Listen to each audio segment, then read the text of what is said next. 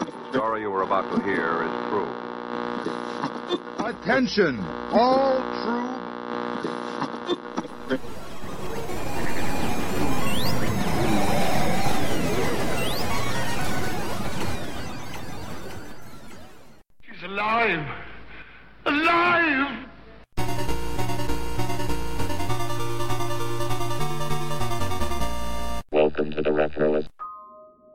Don't have a lot of photos of myself as a kid. In fact, my family does not have a tremendous amount of photos overall. That is because for a good amount of my life, my family did not own a camera.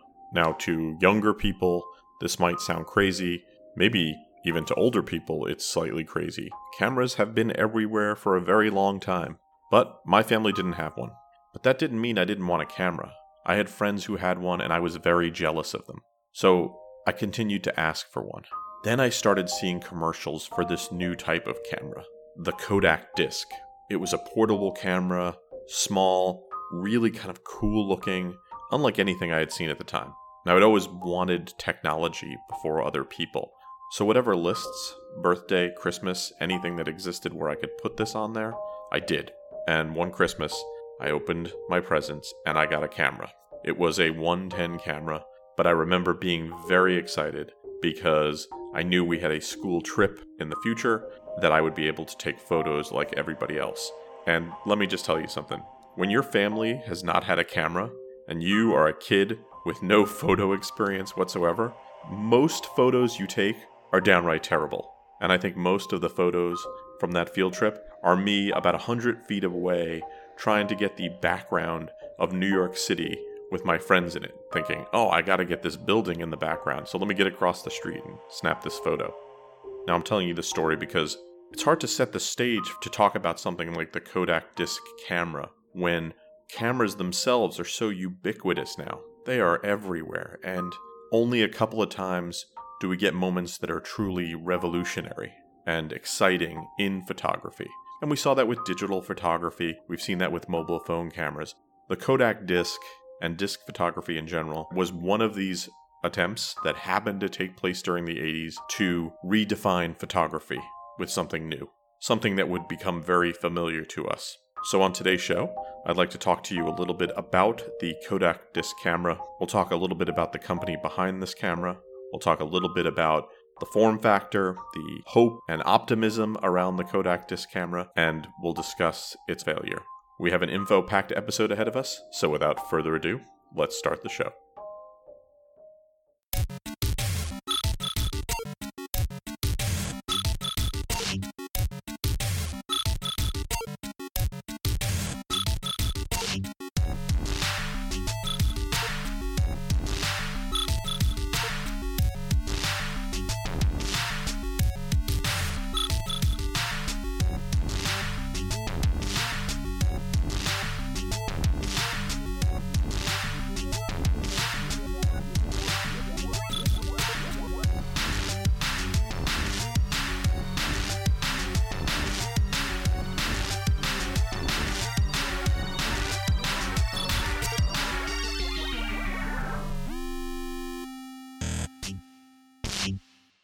Let's take a step back to 1972.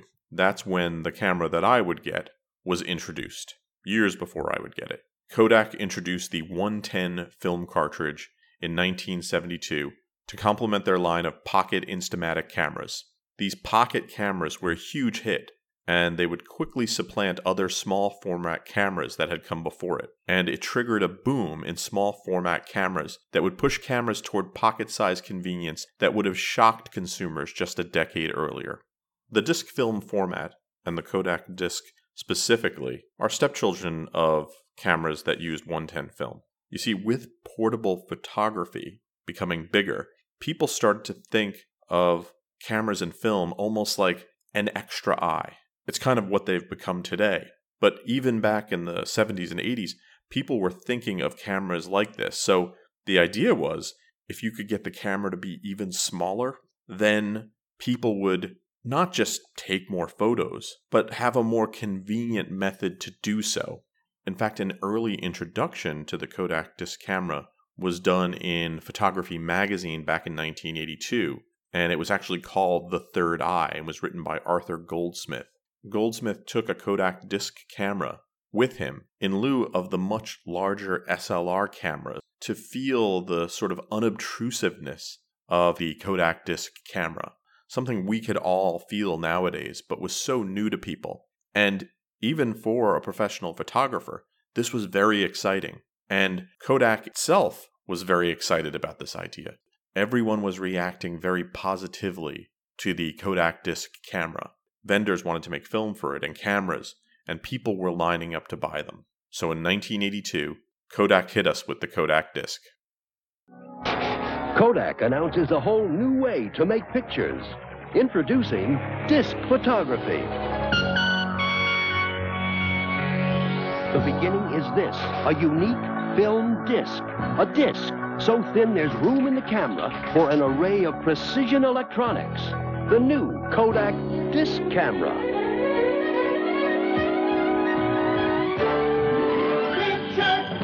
a brand new world. Press a single button and the new Kodak disc camera does it all. It reads the light. It knows when to flash and can flash again in one and one third seconds. It even advances the film disc automatically so you can capture those wonderful moments you may have been missing. The new Kodak disc camera. Picture a brand new world. Picture a brand new world. To say that the Kodak disc was a phenomenon would be almost an understatement. In 1982 alone, they sold 8 million Kodak disc cameras, and they launched multiple models all at once in the US and worldwide, branding them as the 2000, the 4000, the 6000, and the 8000. The higher the number climbed, the better quality the camera, meaning it had more features. It started with just a disc camera with very basic features such as a built in flash, and went all the way up to the 8000, which is the one with the gold finish. If you ever look at Kodak disc cameras, you would see that. It was a good deal more expensive, but for the money, you got three shot burst mode, so it could take multiple photos, a self timer, and a built in LCD travel alarm clock. To kind of make it so that these things were so accessible and I want to say thoughtless, all the Kodak disc cameras have a flash built in that is capable of firing every 1.3 seconds. And it had a built in sensor, so you wouldn't even have to guess when to turn it on, or even worse, fumble in your bag to get a flash or a flash cube to attach to your camera. Fun thing that I learned while trying to fix a Kodak disc camera is that the strobe circuitry around the flash is very much a potential shock hazard. If you read the manual, it says, Do not disassemble or attempt to repair this camera. The voltages associated with the power source in this camera will, under certain conditions, present a potential shock hazard. Yes, that shock hazard is the photo flash capacitor, which is almost always charged to about 180 volts. It can be quite unpleasant. The form factor for the disc camera was unlike anything on the market at the time. It was flat, something we're very familiar with now, but something cameras just didn't do. And because this was so different, of course, this made for some very compelling marketing. You just could look at it and know you were looking at something different. It was the vision of the future of photography. It almost had the dimensions of what we would see as a mobile phone, although Kodak often compared it to a pack of playing cards. So maybe Kodak had somehow glimpsed the future. They had taken their slogan that they've always had you press the button, we do the rest, and taken it to its extreme. Here was a point and click camera that you didn't need to think about. Not only do you not have to think about its use, but it was also so small and the form factor was so good, you didn't even have to think about where it was. Unfortunately, while the look and feel of the camera seemed futuristic and it had really great features, it had two glaring issues. Firstly, try holding a disc camera and taking photos. The eyepiece goes over your eye, your nose sort of sticks out the side. It is not the most comfortable. Your hand sort of wraps around it to hit the button. Secondly, it took terrible photos. Now, to know why, we need to look at the film of the camera and see how it takes photos. The film comes in the form of a flat disc, which is housed in a plastic cartridge. These discs each had 15 10 by 8 millimeter exposures. Those exposures were arrayed along the edge of the disc, sort of like the setup of a Viewmaster reel. When you snapped a photo, the disc would rotate 24 degrees to the next exposure, and so on and so on until you went through all 15 exposures. That might not be so bad, because while the exposures are smaller than normal film, the disc film had an advantage. It wasn't on a spool. Instead, it was flat, which had the potential for greater sharpness over the bendy spool based film formats like you would get in a 110 camera or even 35 millimeter. Coupled with the promise of high quality lenses, the disc camera should have taken photos that at least rivaled other portables. Sadly, when camera owners got back their photos, they noticed that the image quality was generally poor. Now, this wasn't just the fault of the smaller exposure. Some of that had to do with the technology and process used to develop the photos. Kodak created special six element lenses to develop the film, but most labs didn't buy into the technology. Still, they wanted to make money to develop the photos, so they used their standard three element lenses that worked on larger negatives. This was a huge gap in product fulfillment process, and the result was poor quality photos from a camera that cost more than its rival portables.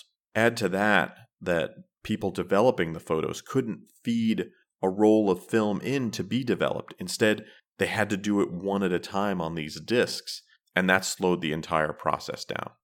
At the time of its release, Kodak was all in on the disc format. The chairman of Kodak at the time, Walter Fallon, referred to disc photo technology as the new engine that will drive amateur photography. So you might not be surprised to hear that other companies got in on the disc film and disc camera business. 3M, Fuji, and Konica all manufactured film under their own brand, and a slew of companies stepped up to make cameras. Now, this is where I get to actually talk about one of what I think is the most interesting disc camera ever made the Minolta Disc 7. This camera had a small convex mirror on the front plate, which could, now get this, with the help of a telescoping stick, allow people to take effective self portraits. You read that correctly. In 1983, Minolta made a camera that could not only take selfies, but also had a selfie stick. Now, you can thank the invention of the original, non modern selfie extender stick to Hiroshi Ueda, who was working at Minolta at the time. He was inspired when he was at the Louvre Museum in Paris and asked a child to take a photo of him and his family. When he stepped away to get his photo taken, the child ran away with his camera. Ueda said, The philosophy behind it was that I didn't need to rely on anyone else to take a photo. I could take a picture of myself whenever and wherever I liked. Very modern thinking. The extender was patented in 1983, but unfortunately, it was not a commercial success. This stick, combined with a camera that doesn't take the sharpest photos, didn't really inspire anyone to want to take photos with it. The idea itself isn't a crazy leap in logic to anyone who's trying to take photos, so years later, the thing we would call a selfie stick was reinvented without the knowledge of this original device. Now, the Disc 7 has a bit of a cult following, but you can find it for sale online, sometimes with the original stick, that's really what you want to find. They go for about 40 to $60 in working order online. So, not too expensive to have something very odd. And when you pull one out, people will turn around and look at you when you try to use it. In 1982, when it was released, Popular Photography solicited feedback from amateur and professional photographers, and the response was mixed.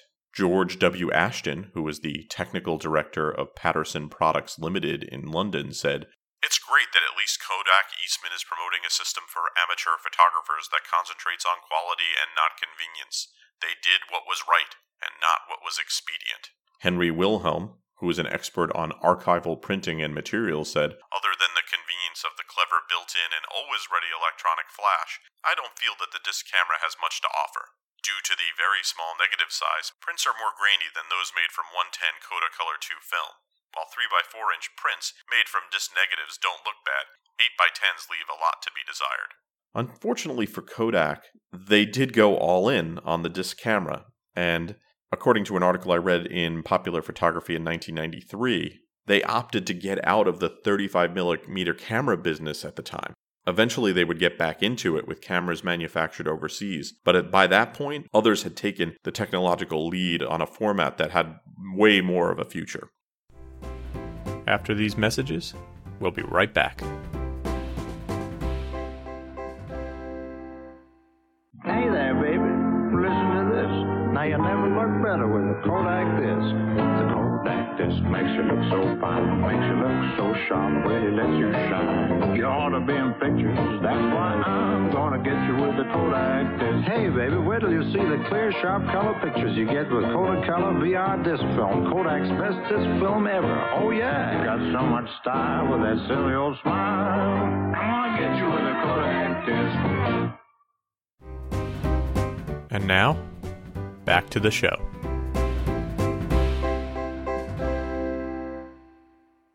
The disc camera would continue to be manufactured by Kodak throughout the 80s. Sadly, though, because of poor picture quality and poor reputation, by the end of the decade they would stop making hardware. To support existing products, they would continue to manufacture the disc film right up until the end of the 90s. If you're a Disney fan, you might enjoy this. You might also know about this. In 1982, Disney opened Epcot Center, and because it was the park that embraced the future, it of course embraced the very futuristic disc camera. In fact, if you visited the park back then, you could buy the film and actually borrow a disc camera for your time in the park. They had these Kodak wheel guides that could teach you details about the Kodak cameras and film. It was a great piece of ephemera to take home. Now, what if you want to take photos with your disc camera? Something that I am very interested in and have started doing recently. Well, nowadays no one is making disc film, so anything you find online is remaindered stock. The latest you're going to find it from is the 90s, and you might find it challenging to get the photos developed locally. Online, there are photo services that are promising high quality prints and digital copies, but from what I've heard from people who've engaged with them, while they do deliver a good product, they are very slow to develop and they really have you over a barrel here. They're the only ones doing it, so good luck. Like cracking open a new Coke, pulling out and snapping a photo with a disc camera instantly gives you an idea of what decade you're in the 80s. People can get so wrapped up in the nostalgia for the era that people can forget or never learn how quickly opinion turned against these flat cameras. It was an interesting technology and a risk by a company that realized the advantage of portability, which was an important component of amateur photography and ultimately would be the thing that would define amateur photography in the future. Sadly, they just did not reckon what a factor quality would play, and so no matter how cool something might look, it needs to get the job done. The disc camera just couldn't cut it, and now those of us who lived during its short run only have memories and grainy photos to remember it by.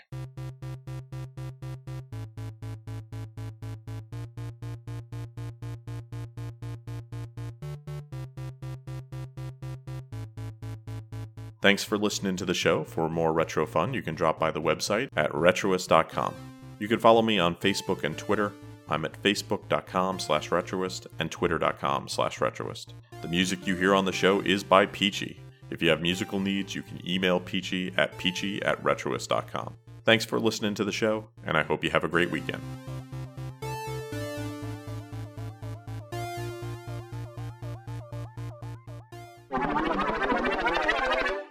Convex mirror.